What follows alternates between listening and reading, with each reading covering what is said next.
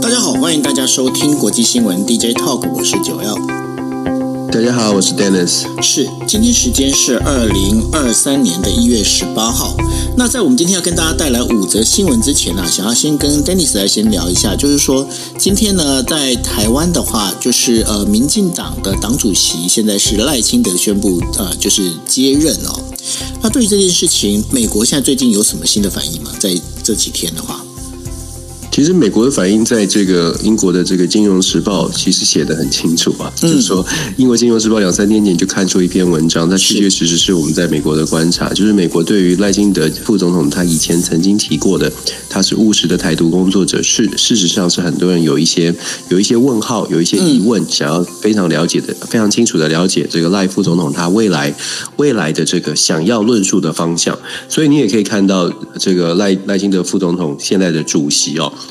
他就特别强调了，台湾基本上今天的说法已经就变成是说，呃，台湾不需要宣布独立，因为台湾已经是这个中华民国已经是主权独立的国家，稍微做一些调整，然后又谈提到了当年一九九九年的台湾前途决议文。事实上，一基本上朝这个方向呢，大家就会说，哎，这个跟台独是不是有一点开始拉开距离，然后回归到中间中间的论述？那其实台湾一直以来，我觉得我一直都觉得，台湾的最大公约数就是所谓的。中华民国，不管你怎么看待这个国号，基本上它就是一个最大公约数。对美国来说，有些朋友可能会觉得这个这个国号美国不能接受。事实上，美国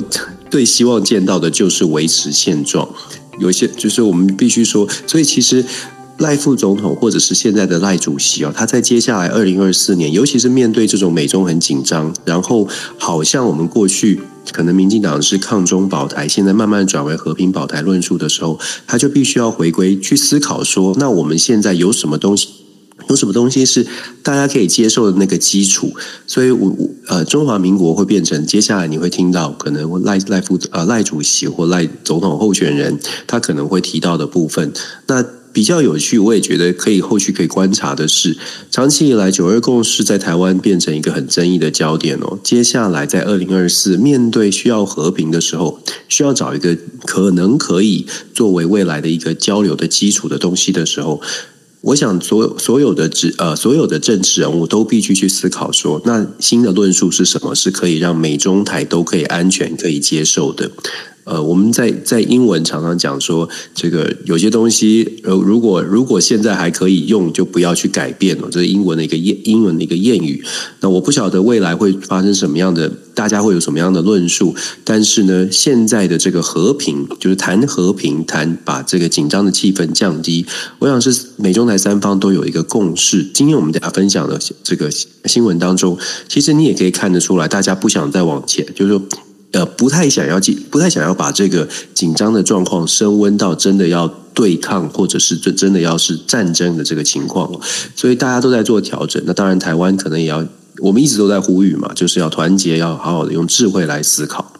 是，那今天的话啊、呃，这是就等于说是跟呃，Dennis 呢先聊一下，就是有关于呃赖清德主席啊，他呃宣布就任这个民进党主席，那当然美国这边的反应到底会怎么样？因为毕竟哦，美国的反应对于整个台湾，尤其是二零二四年的总统选举来讲，其实是会非常重要的一个关键哦。所以呢，接下来我们还会持续的来观察。好，那我们今天会带为大家带来五则新闻。第一则新闻其实让人家听的是其实还蛮悲伤的一件事情哦，就是乌克兰的直升机坠毁哦。那然后当中的包括呃乌克兰的内政部长在内，总共有十七名的这个人员呢是呃因为因此而阵亡哦。那另外的话，就是中美财长呢在达沃斯会谈当中。见面，那谈了一下有关于中美之间呢，接下来的这个有关经济的部分该怎么的走法哦。那另外还有就是塔利班呢，塔利班跟中国企业呢在联合开发油田，而美国跟荷兰的这个等于说进行首脑会谈共商啊，到底该怎么来做防中半导体策略这件事情，要怎么把它落实下去，这变成非常重要的一个事情。那最后的话，当然我们在讲说伊朗啊，大家想说，诶，伊朗它应该是一个。呃产油然后产天然气的国家，可是为什么它发生了所谓的天然气不足的窘境呢？那到时候来跟大家来讲。OK，那我们先进入第一则新闻哦。第一则新闻是在讲说，就有一架呢，在有内乌克兰内政部的高官的一个直升机哦，在十八号的时候，在乌克兰首都基辅的附近坠毁，那至少有十七人死亡。那这当中的话，包括了内政部长莫纳斯提尔斯基，还有另外有三十人被送到医院。那当局呢，正在调查整个坠机最主要的原因。而直升机坠毁的地方是在基辅东部的布洛瓦里，它撞向了一个有幼儿园的这样的一个房屋跟区域哦。那这不但不但是机身因此而坠毁，而且还造成了建筑物着火。那这十这十七人里面，包括了内政部长，还有政府官员以及儿童。根据 BBC 的报道呢，这一架载有包括内政部长在内的九人的这个直升机啊，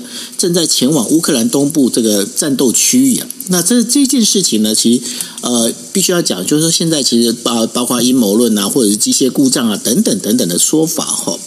那这当中，其实要跟大家分享，我今天刚好在下午的时候，呃，听到了，就是日本的一个广播电台呢，他访问了有一个呃，就是在日本长大的一个乌克兰人呢，然后他现在三十六岁，啊，回到了这个乌克兰这一边，回到了基辅。那我觉得当中有一段对话，其实也可以跟大家分享，大家也可以去思考的。我我把它称为叫做灵魂拷问。为什么是这么讲的呢？就是说呢，这主持人呢就问了这个呃，就是当然他讲说啊，非常感谢上那个先讲说这个乌克兰人呢、啊，他叫伯克呃伯克格，他本身呢就是说，因为他就说非常感谢上帝，为什么呢？因为过去有乌克兰在这段时间的话，气温大概它平均气温大概是零下二十度，但最近这这一段时间呢，平平均的气温大概是零多到零零下八度左右，那大家知道，因为乌克兰整个那个我们在讲它的基础建设全部被俄罗斯给炸掉、炸烂了哦。那炸烂这个情况之下，那这个有气温能够保持在这个呃，就是零零度到零下八度这样的一个状况，其实已经是非常感谢上帝了哈。那当然，他讲完之后呢，主持人问他一个问题哦，他就说：“哎，那你你们这个。”就是乌克兰的男性啊，这个在六十岁之前呢，都必须要有这个服兵役，而且现在的这等于说是在作战非常时期。他说对。那主持人问他说：“如果如果你现在你手上有枪，你看到对方对面有一个俄罗斯的军人，你敢不敢开枪？”那他呢，这个受访者他就想了一下，他就说：“我不，我不会开枪。”他说：“但是这个俄罗斯的军人呢，他真的要拿枪对着你的时候。”你该怎么办？他说他必须要越过这个心理的障碍，他才才能够扣这个扳机。那这个主持人他后他也就是直接跟这个就是受访者跟他说道歉，就是说，因为在日本呢，他其实是没有办法去想象哦，他因为对他们来讲全部都用想象，但是他是这个就是这受访者他是每天遇到这样的状况。那这受访者他也讲对，因为呢他在前几天哦，俄罗斯的这个飞弹哦炸过来的时候，就在他的弟弟旁边大概一百公尺左右的地方爆炸。所以呢，他弟虽然没有事，但是呢，他弟现在是一个惊魂甫定的这样的状未定的一个状况哦。那为什么要讲这个故事呢？其实我们在讲说，当我们在讲说战争、战争、战争，我们提了很多战争，我们讲说必须要抗战，必须要怎么很多事情，我们在提的这个时候，其实我们还在思考一件事情：当真的战争发生的时候啊，我们。的心里我们会遇到什么样的事情哦？我觉得就是我听完那个广播之后，其实我心里也还蛮沉重的。那包括看了这个直升机的坠毁哦，我现在也一直在想这样的事情，到底这样的一个状况，如果变成被我们遇到的时候，我们该怎么办？Dennis，我我觉得你刚刚在讲，我也很沉重啊，因为我们就很想要让大家知道，就是。你你传递这个消息，可是有一些比较理理想的，他可能就会觉得说你你这个可能你不够勇敢。或者是说，你可能这个，你是不是有一个失败主义？我们只要我们只要能够团结，大家就可以一起面对，我们不用害怕。但是，真的现实跟理想真的有一些差距。也许因为年纪，也许因为种种的原因哦。譬如说，我们有小孩，或者说我们有人生经历，那你就会特别，你就想的比较多。当然，年轻嘛，年轻总是充满了一些理想，或者是有一些朋友，他可能一一路以来都是都是这个抱持的很好的这个呃愿景在生活，可是。战争这种事情是，你真的是要用尽所有的最后一丝一分的力量，都要用在避免战争发生。这也是为什么我们会我们会发现，就是当我们在想要跟大家分享说这这些现实，别人的故事，对我们来说，它不应该只是故事，应该让我们有一些启发，让我们去想说，这个这样的事情，就像九欧你提醒大家的。我们自己来想一想，这些事情如果发生在台湾，那我们应该怎么面对？我们我们是不是能够？首先，我们是不是真的能够像刚刚主持人问的，我们每个人拿起枪就可以就可以把自己的心马上变成一个战士？这不是这样的，不会不会是这么这么容易的转换。这也是我们一直在呼吁大家说，对我们台湾要有自我防卫的能力，但是那个是最后的，就是这个 last resort，就是最后诉诸的最后一步了。在最后一步之前，我觉我总觉得台湾有那个智慧跟理性，可以想办法来找到一些沟通的方式。你你不管再怎么样不喜欢，我记得昨天九二你也特别提到说，我们到处都是都在交朋友，回归到人。你你跟你不喜欢这个国家，不喜欢这个政府，但是这个政府不代表我全体的人，不管是美国、俄罗斯、中国，都是这样的。世界各国它有一些政府的政策，让你觉得这个国家很不好。即便是北韩，大家形容的，你觉得怎么样？但是我真的接触过。来自北韩的朋友，当然他是脱北者了，但是你会发现他，他就是就是交交往，就是朋友，虽然认知、成长背景都不一样。但是，真的每个人他回归到人性的话，都还是可以有一些基础是可以沟通、可以交流的。不能沟通、不能交流，当然也有了。但是，我们说的是大部分了。这是要提醒我们，就是说很多事情好好的说，其实是有办法能够化解的。这些不人为造成的不必要的危机，我们怎么用智慧，也是用人为的力量来把它阻挡。这是我想为什么要提醒大家，为什么要分享故事，为什么要。人类历史一直重演，就是因为大家不学，不愿意去，不愿意去提从这个自己去这个思考。可是有这么多人在提醒的情况之下，我真的觉得我们我们在做的事情就是跟大家说，我们来想办法，我们来找到一个方式，让大家可以好好的生活。是，但是你还是要继续讲一下乌克兰直升机坠机这件事情。哦，对啊，就这种悲哀啊，就。就像你刚刚说的，现在国际新闻当中有很多的这种说法。那当然，乌克兰是说这是因为这呃。就基本上这是一个很很不幸的意外，包括泽伦斯基也这么说。其实你如果在深究这个意外的意外的发生的可能，当然有各种天天后那个呃乌克兰当地当时的天后，外媒报道天后不是很好。另外一个重点，我想很重要的原因，就是因为现在的包括飞行员呃这个直升机驾驶员，包括了直升机本身，真的是非常的疲劳，机体的疲劳，疲直升机的疲劳。为什么疲劳呢？因为他们都一直在做搜救的工作。这台直升机飞的飞行的时速。如果真的有统计的话，恐怕早早早超过它可以飞的这个状态。然后飞行员的这个待命的时数，因为现在乌克兰遇到了乌呃乌俄罗斯非常猛烈的攻击，媒体没有像过去一样这么大的报道，但是其实现在的攻击比较更多的是。攻击到平民百姓所居住的地方，所以其实我们看到现在的新闻，已经看到不少平民平民区，就是一般的人民居住的地方，有很多的伤亡，所以导致乌克兰的这种紧急救救援的部队，包括了直升机或者是地面的像救护车、救护医疗人员，真是疲民疲于奔命。所以我只能说，必须说这个这场战争间接的。导致了这个意外，呃，意外的发生。那当然了，我们我们帮乌克兰加油的同时，我们也要去思考说，怎么样能够有一些有一个。有一个出路吧。我们之前有分析过，现在俄罗斯呢有很大的压力，所以他想要速战速决，想要快速的解决。那乌克兰这一段时间会承受非常大的这个战争上面的炮火的攻势哦。那怎么样来承受这个炮炮火的攻势，是现在乌克兰的一个很大的考验。虽然乌克兰的政治人物泽伦斯基一直在呼唤西方国家的援助，西方国家也表态说会给更多的武器，可是如果我们十年后、二十年后再来思考，我常常说，十年后、二十二十年后再来思考，现在要的到底是武器，还是要的是想办法外旁边的这些国家想办法逼着这两个国家坐上谈判桌？我想这个是未来可以思考的。现在当下可能觉得我们必须要赶快 fight back，赶快赶快做什么样的动作？但是其实同时啊，外交外交的手段必须要使用，否则的话，乌克兰遇到的这个状况可能还是会更严重的。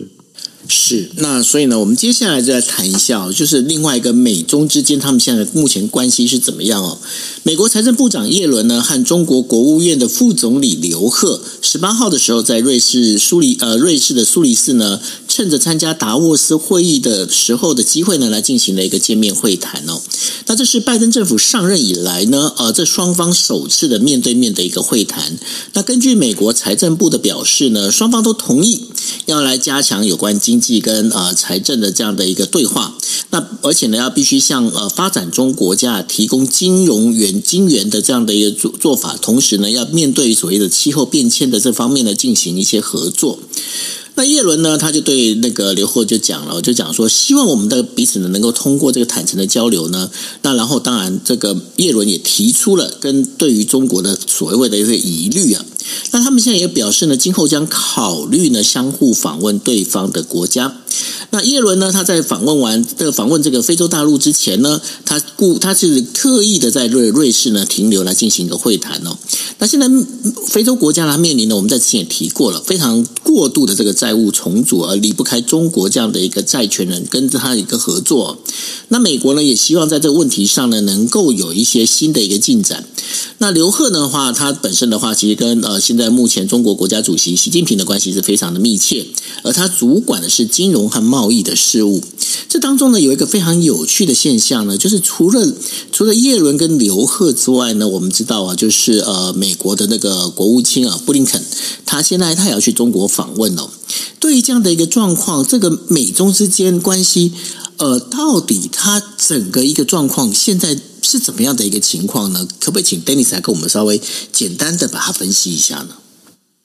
美中啊，美中之间还是持续的强劲跟强对抗啊，因为美国已经定调了，中国就是最大的竞争对手。这个这个状态态势还会持续维持的，只要中国继续维持现在的这个状况，那我们也可以想象，全球最大的这个经济体，两两大经济体，它当然会有很多的竞争，毕竟没有人永远甘愿做第二。这不论对美国来说，对中国来说，那当然长期做老大的美国会觉得，我最好能够跟第二名的关系保持这个一定的差距，这样它。呃，每第一名才会比较安稳哦。其实这就是所谓的修昔底德陷阱哦。为什么说呃强国之间最终一定会第一名、第二名最终就会走上这样的一个状况？可是，在这样的一个竞争的状态当下当中，我们也常常听到一个词叫做“斗而不破”，因为全世界没有人真的想要战争。除非迫不得已，除非真的战争可以得到更多的利益，或者除非战争是一个必要的手段，那当然就要看你怎么想了。我们必须说，美国有鹰派的人，就像中国大陆也有一些鹰派的人，他觉得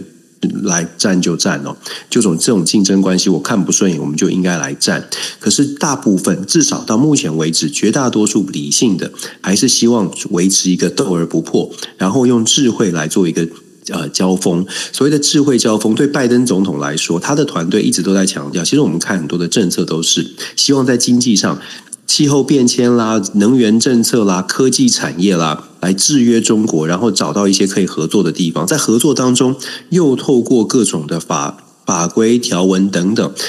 保保持这个主导权能够在手上。这是美国的。你说盘算也好，或者是美国利益的利益导向的这种政策指引也罢，你可以发现，基本上大国基本上都是维持这样的一个运作。中国在对外的大国的外交当中也是如此哦。他对外只要没有美国在的场合，基本上在中国最大的情况之下，他的对外的这些协议哦，待会我们会谈。他对外协议当然也是以中国利益怎么样能够维持更多的中国利益，为中国拿到更多的好处作为一个指引的方向。那美国我们看到为什么在排头上，然后大大家很很关注，因为美国长期以来他的对外的国际关系的运作。基本上都是以美国利益出发，那其他的国家呢？因为长期可能因为受到呃需要美国的呃安全的协助啦，或者是需要美国的其他的支持，所以长期以来，其实大家是知道。有一些政策对美国比较有利，但是大家还是去接受，因为觉总觉得国际体系当中有一个有一个强国有扮演一个稳定的力量是好的。可是现在因为美中的差距变变近了，所以美国有危机感，中国有这种想要起、想要想要起来的感觉，就导致这个竞争越来越激烈。可是当然各国都有自己的压力嘛。就像美国现在，中国当然国内有经济的压力，所以其实中国在 COVID 之后，现在要重启 COVID 后 COVID 时代，中国必须要重新思考跟美国的竞争，怎么样不不去影响它这个世界制造制造中心的地位，怎么样能够维持它的经济发展、它的外贸。因为毕竟中国如果没有办法维持它的经济发展，它的国内的政局就会出现变动。政局出现变动，中国就可能不得不采取一些，比如说民族主义啦，或者是其他的比较强势的方式来转移国内的焦点。经济不好，总是要找到一个让人家觉得你的政府还有存在必要的理由嘛。对，就是经济上你要你经济不好的时候呢，你就会更多上面的更多更多有政治的操作，譬如说打打贪污啦。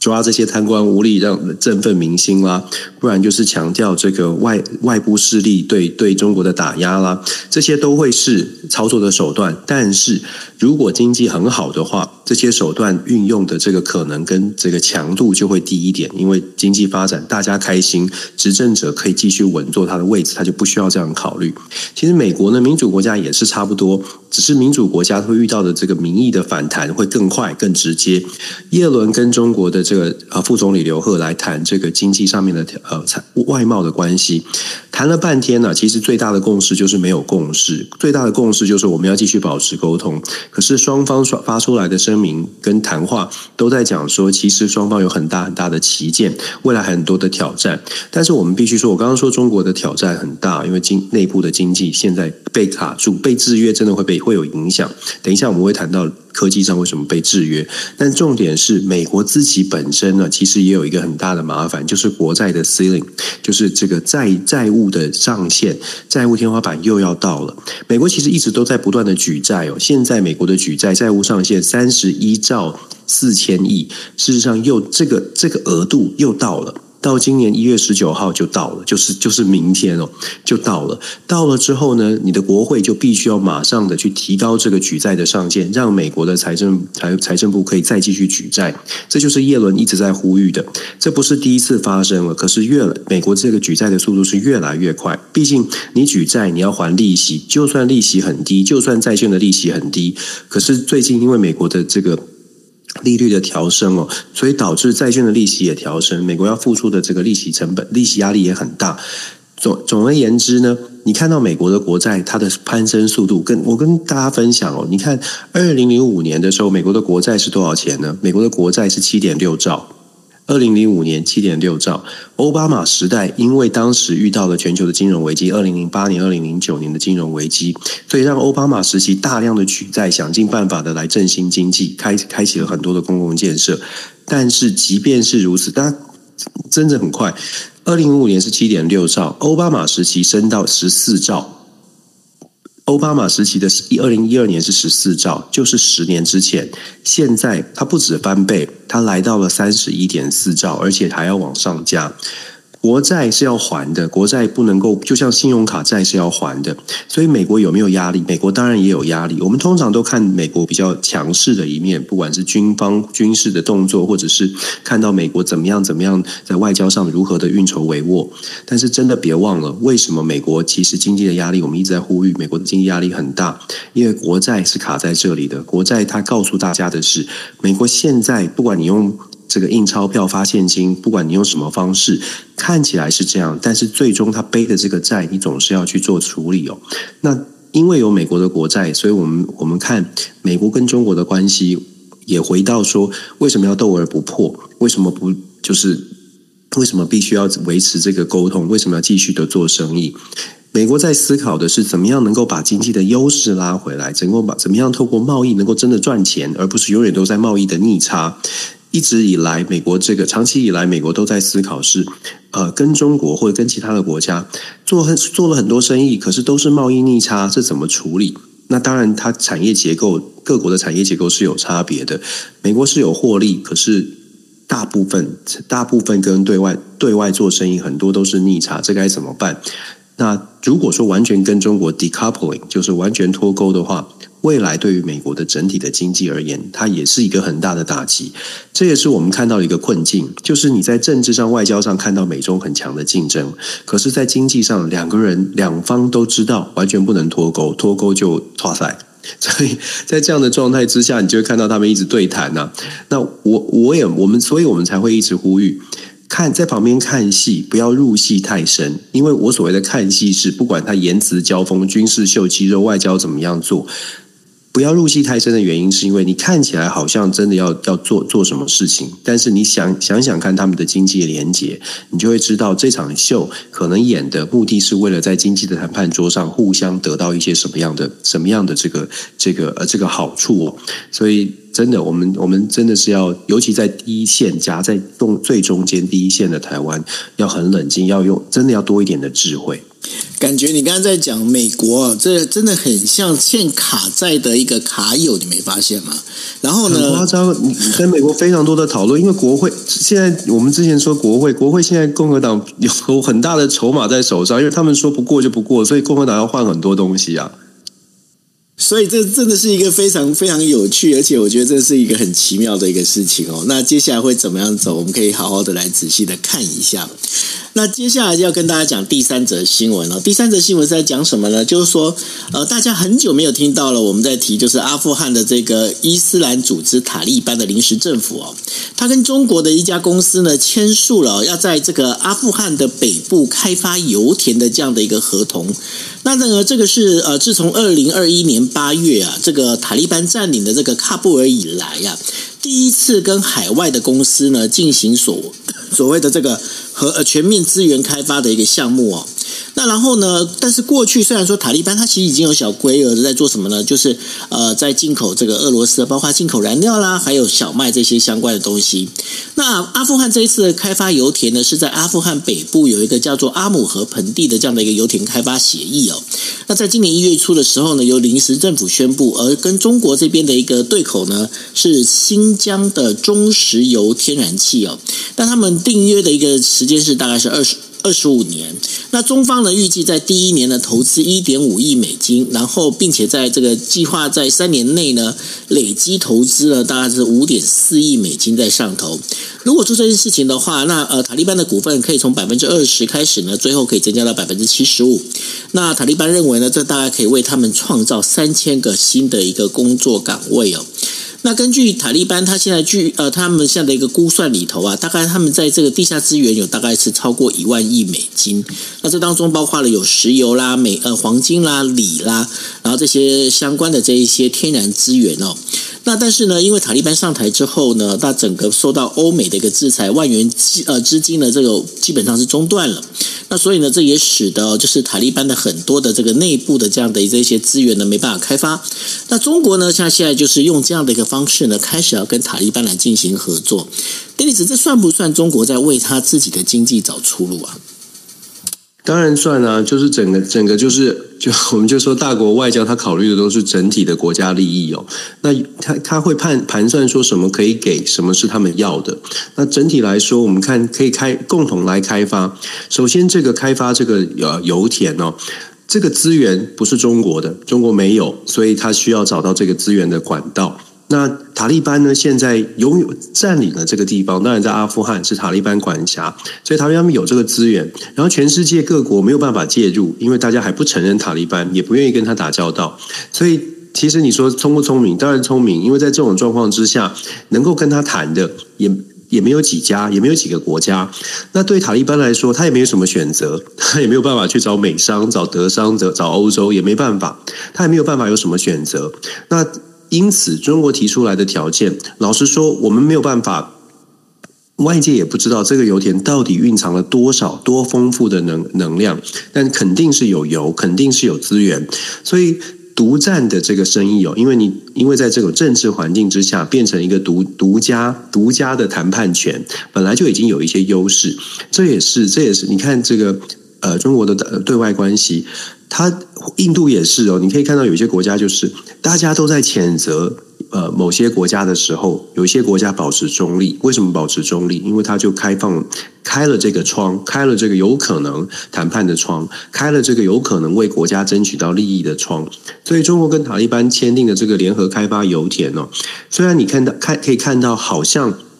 这个这个未来塔利班可以拿到很很多的这个呃。呃这个所有权。塔利班要的是现在诶有这个有这个基础建设的这些资金，这是中国可以供给的，呃可以供应的，北京可以供应的。然后未来塔利班可以占比较多的拥有权。可是中国要的是现在，现在呢，如果我们做好了之后，现在我的油气、我的我的能源的所有权，现在短期之内是属于北京的。中国要的是现在。我们说像像这种东，像这种天然资源哦，没没有人能够保证 前面几年会挖掉多少，没有人能够保证这个是源源不绝的。很多的油田，很多的能源的这个矿，很多的矿产，可能几年之后就没有了。那这个，所以我们说这没有保证，而且你开采的速度啊等等都要都要考虑进去。也就是说，在在用聪明、用智慧、战略的这个选择之下呢，中方帮助塔利班去做开发，取得前面的这个开采权，然后拥有权比较多。后续的剩呃未来的几年给，就算给了塔利班，对于中国来说，这也是一个完全。非常聪明的一个生意，这个会为中国带来很多的利益。那我们刚刚说了，在国际政治的现实之下，老实说，塔利班没有太多的选择，因为他没有其他的公司，没有其他的国家会用这样的一个大手笔去投资。那当然，如果没有人人愿意大手笔投资，他连基本的开采的能力都没有，那就更不用说要分一杯羹。因此，看到这个条，看到这个新闻，其实这两呃一两个礼拜之前就已经有一些讨论，这个新闻出来了。那呃，对他们这两个两方来说，可以说是以现阶段而言都是 win-win，但是长期来说，谁获利会比较多呢？我想。大概大概这个呃，北京呃，大概已经算算好了，对他是蛮有利的，否则也不会投入这么多。那更不用说，因为经济的开采，经这样的一个动作带来在政治上的利益，因为等于是解决了塔利班现在的经济上面的一些麻烦，然后又帮助塔利班有一些建设的一些基础基础的基础的一个架构。那对于塔利班来说呢，我不敢说是雪中送炭，但是至少塔利班跟中国北京政府的关系，短期之内他不会想要。撕破脸，当然短期之内，在这段时间之内，也会尽可能的去配合北京的一些操作。所以经济跟政治，你们没有办法切割来处理。那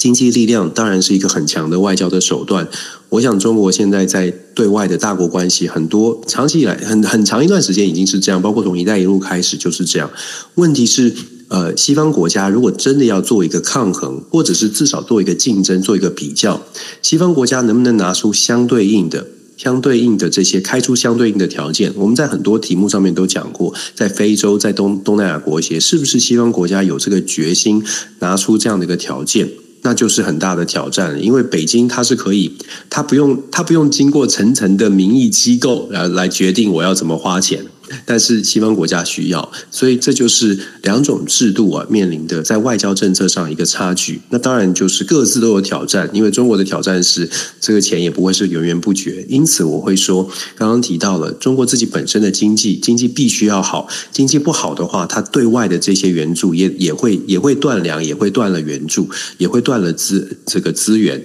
所以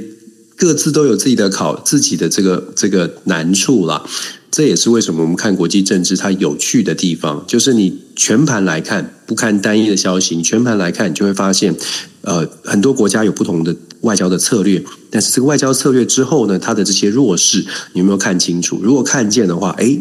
过于紧张的可以不用这么紧张，但是如果你完全不紧张的朋友，你也要去想一想哦，它它的优势在哪里？所以都要全盘的来考虑，而且这当中我觉得还有一个非常有趣的一个点哦，就是他合作的中方的这样的是在新疆的中石油的这个公司啊。那为什么是新疆呢？其实大家都知道，就是说我们之前在呃国际新闻 DJ Talk 也跟大家提过，对于中国来讲，中国最担心的就是塔利班呢把这个新疆，尤其跟藏独这边做了一个结合之呃不疆独这边做了一个结合之后啊，对于中国人的那个就是西呃就是西北部来讲的话，其实。还蛮危险的一件事情哦，所以中国是不是也在某个角度里面也是等于说要施点小惠给这塔利班，告诉你说，哎，那个麻烦哈，这个大概这个区域里头啊，那我们各自这个该负责的地方啊，各自负责好，那你也不要这样子，就是这边呢，就是搞搞搞小动作啊，然后造成我们边境的这些问题。中国是不是有这样的一个思考呢？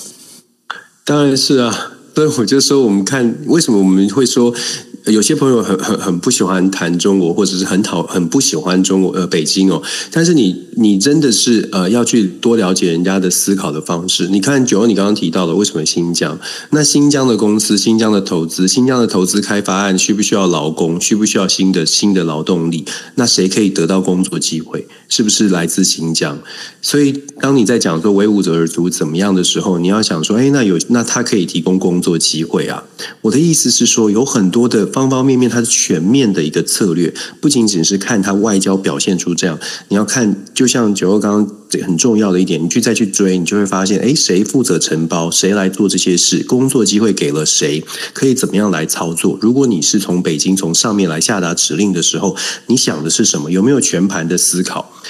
老实说，我们看待中国的这种外交政策，你你必须要说，中国它的这些呃。这些策策略当中有一些呃很很细致的东西，包括像日本的外交也是，韩国的外交也是，我们都看到了一些很细致。当然，韩国最近有一些出包了，但是我要讲的是外交工作或者是全国国家级的政策，你会发现呢，其实过去台湾也是了。我很直白说，就是说我们的政策其实都要想十年、二十年，都要完整的去配套。谁来做？为什么要加了“过去”两个字？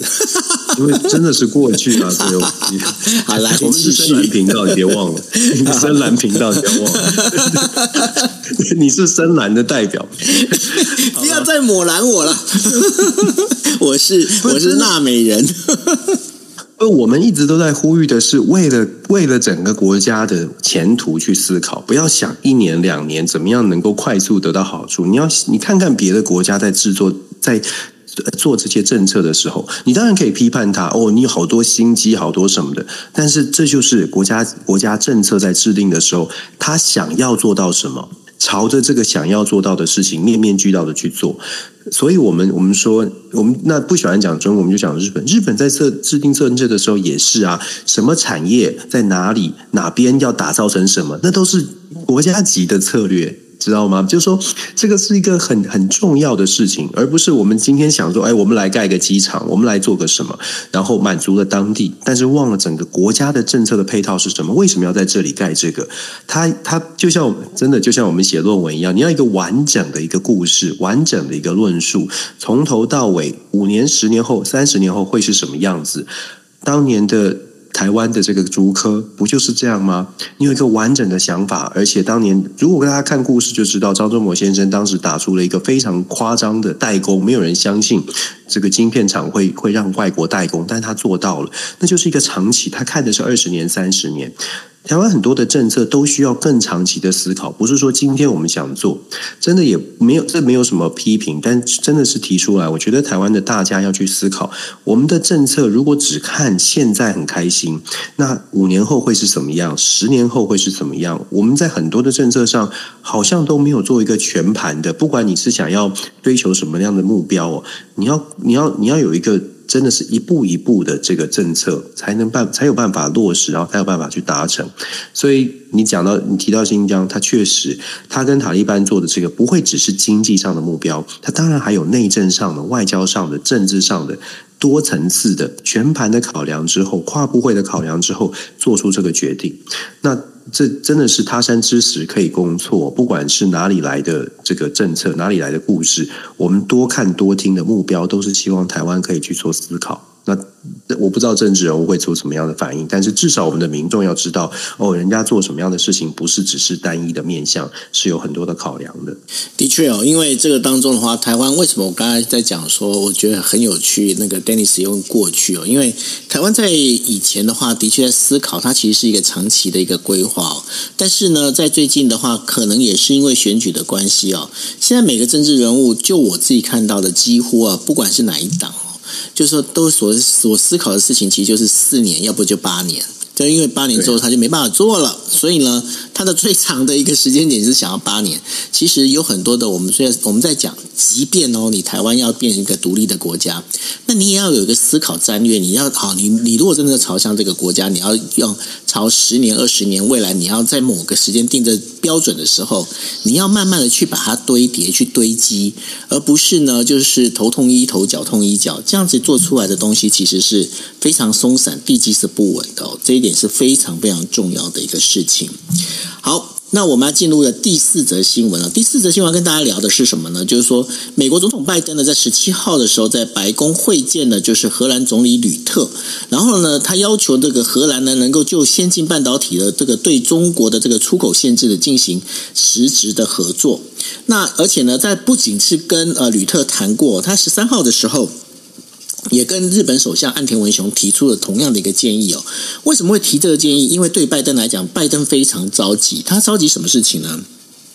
因为他提到这一个，他是二零二二年十月的时候就已经出台这法规了，都已经过去三个月了。但是呢，日本跟荷兰的这个合作呢，到现在迟迟都没有办法完成哦。为什么提到荷兰呢？因为大家知道，就是光刻机呢，其实整个这最 ASML 的这个光刻机其实是在荷兰哦。那所以呢，这个去年日那美国政府呢，实际实际上禁止了中国进行尖端半导体的技术，还有制作制造设备以及相关人员的这个交易哦。那然后呢，要求这个制造设备方面呢，这个有优势的日本跟荷兰呢，也要同步同步的要跟进哦。而且不仅是这样子，他还在部长跟行政层面的这样的一个谈判当中啊，把这个日本跟荷兰放在第一顺位哦。那美国他发起的这个法规呢，包括禁止使用美国技术的外国公司呢，向中国出口规定哦。那当中的话，我们也知道台积电还有韩国三那 Samsung 哦，它也这个因为在跟美国技术打交道，所以已经被。列为所谓的监管网当中，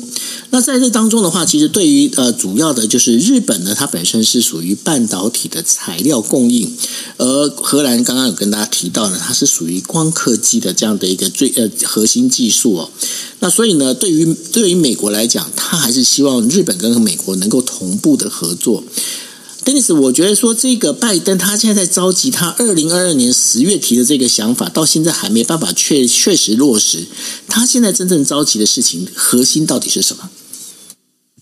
我他现在真正着急的核心是现在整个呃全球要呃，因为拜登打要打科技战这件事情，包括了晶片产业链要来拉回到美国，要打半导体的科技战，但是他想要。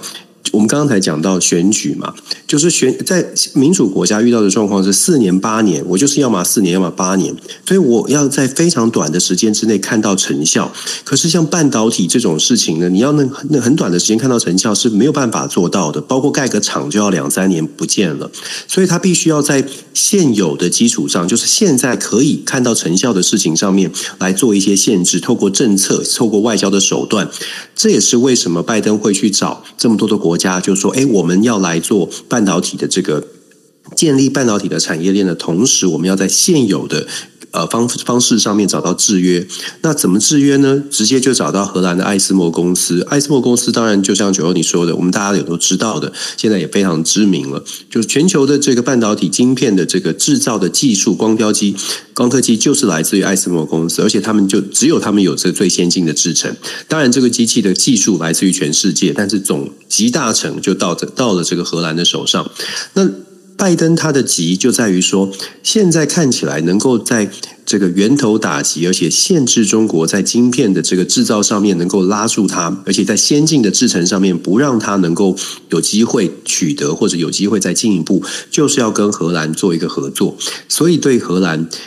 软硬兼施哦，就是谈合作，但是同时也希望荷兰可以配合美方的政策。可是有趣的是呢，当然他跟荷兰总理谈，最后会谈出什么样的结果，我不会特别特别的乐观说哦，荷兰会完全的配合。为什么？因为国家利益还是很重要。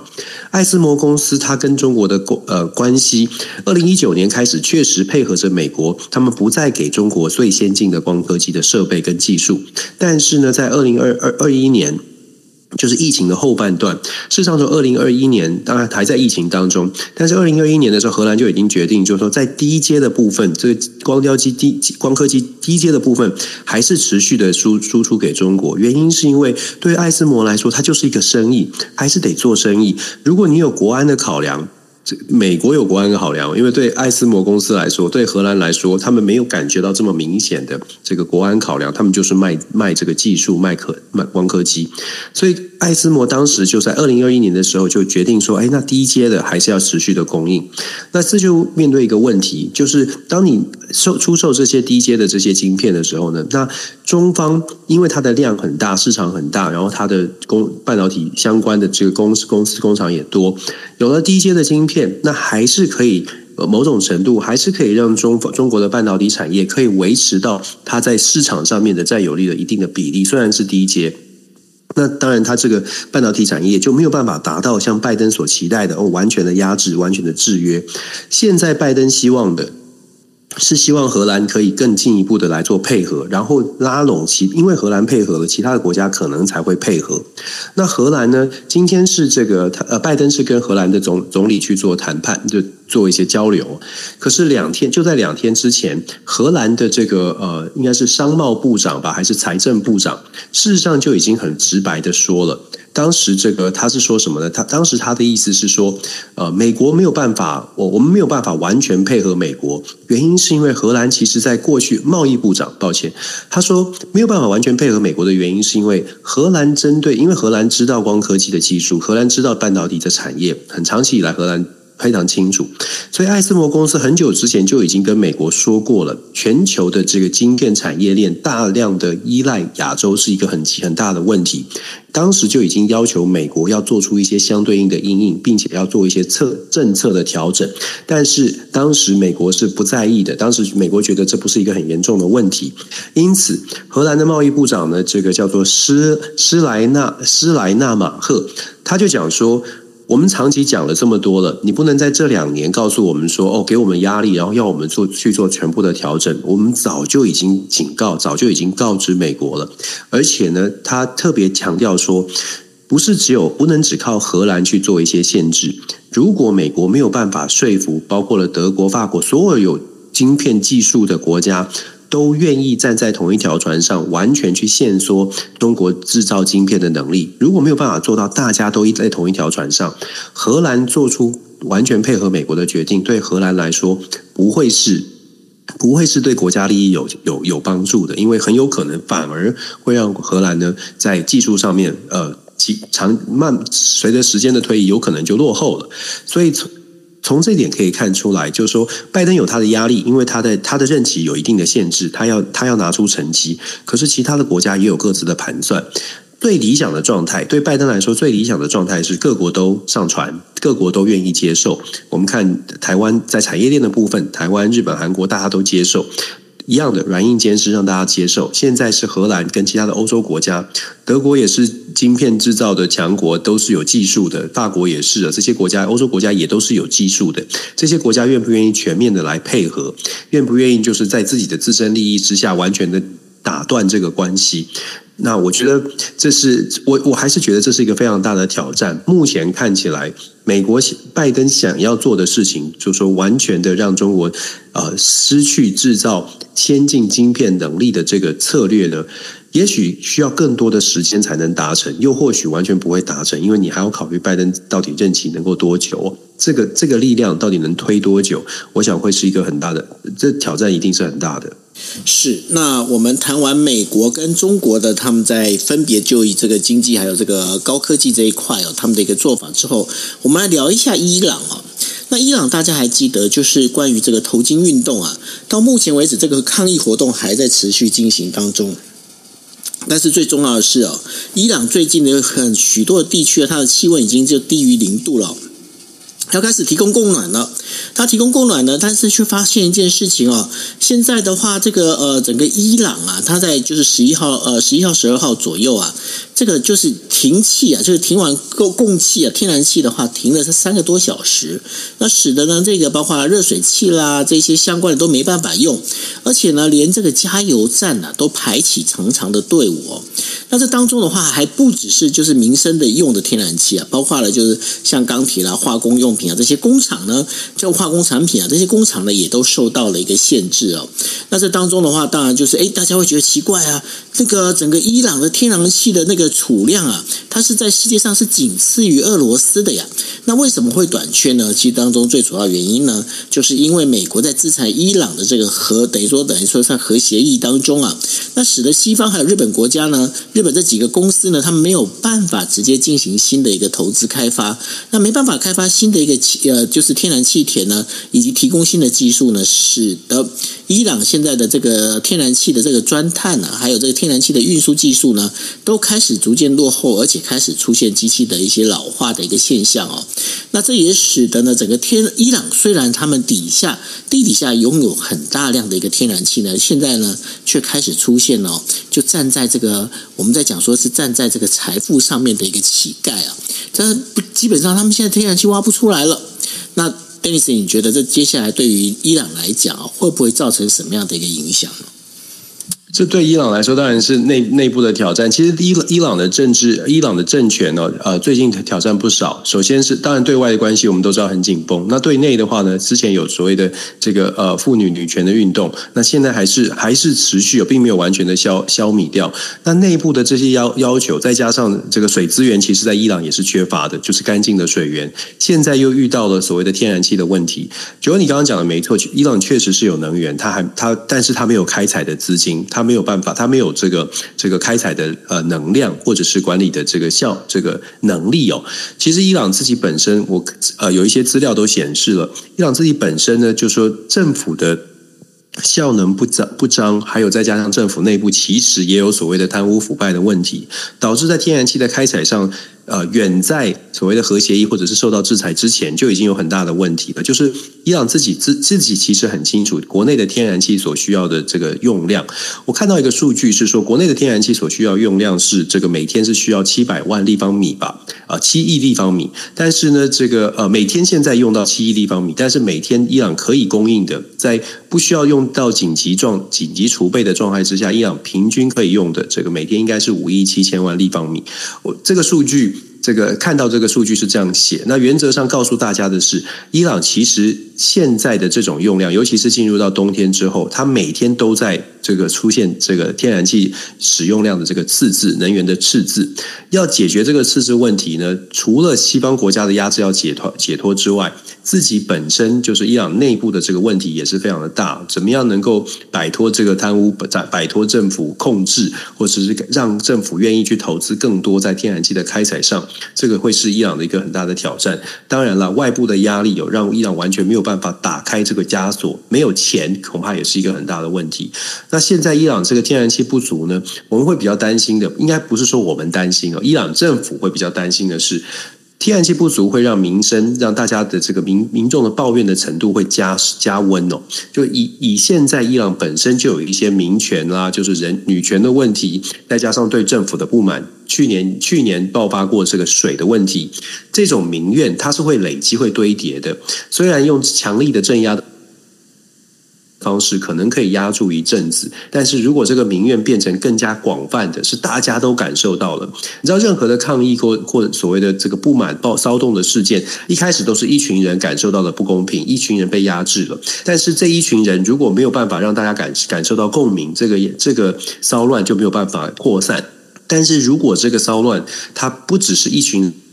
的感受，我们说女权运动，诶，有些人觉得不用支持女权，或者有些人觉得在宗教上种种的原因，他觉得那个是属于他们的抗争。但是如果是民生的问题，天然气，我没有，我冷得半死，但是政府没有办法提供有天然气，这就不是某一个族群的问题，那就是全部人的问题，而且不分男女老幼，老幼都会走上街头，都会抗争哦。所以。如果说伊朗真的爆发这样的状况，在民生上面天然气不足，爆发比较大型的社会的骚动，那么伊朗的政府会采取什么行动？那又能不能够压制的下来？这会是一个很大的挑战。那不能够压制下来的时候呢，我们接下来就可能会看到这种呃一个状况是内部会不会出现政权的变化？尤其是政政治的政治不同派系的角力会不会出现，然后外部力量会不会介入哦？过去很多历史都告诉我们，其实外外在的外部的势力，不管是宗教势力或者政权的势力，希望能够这个推翻不不特定的特定的呃特定的政权，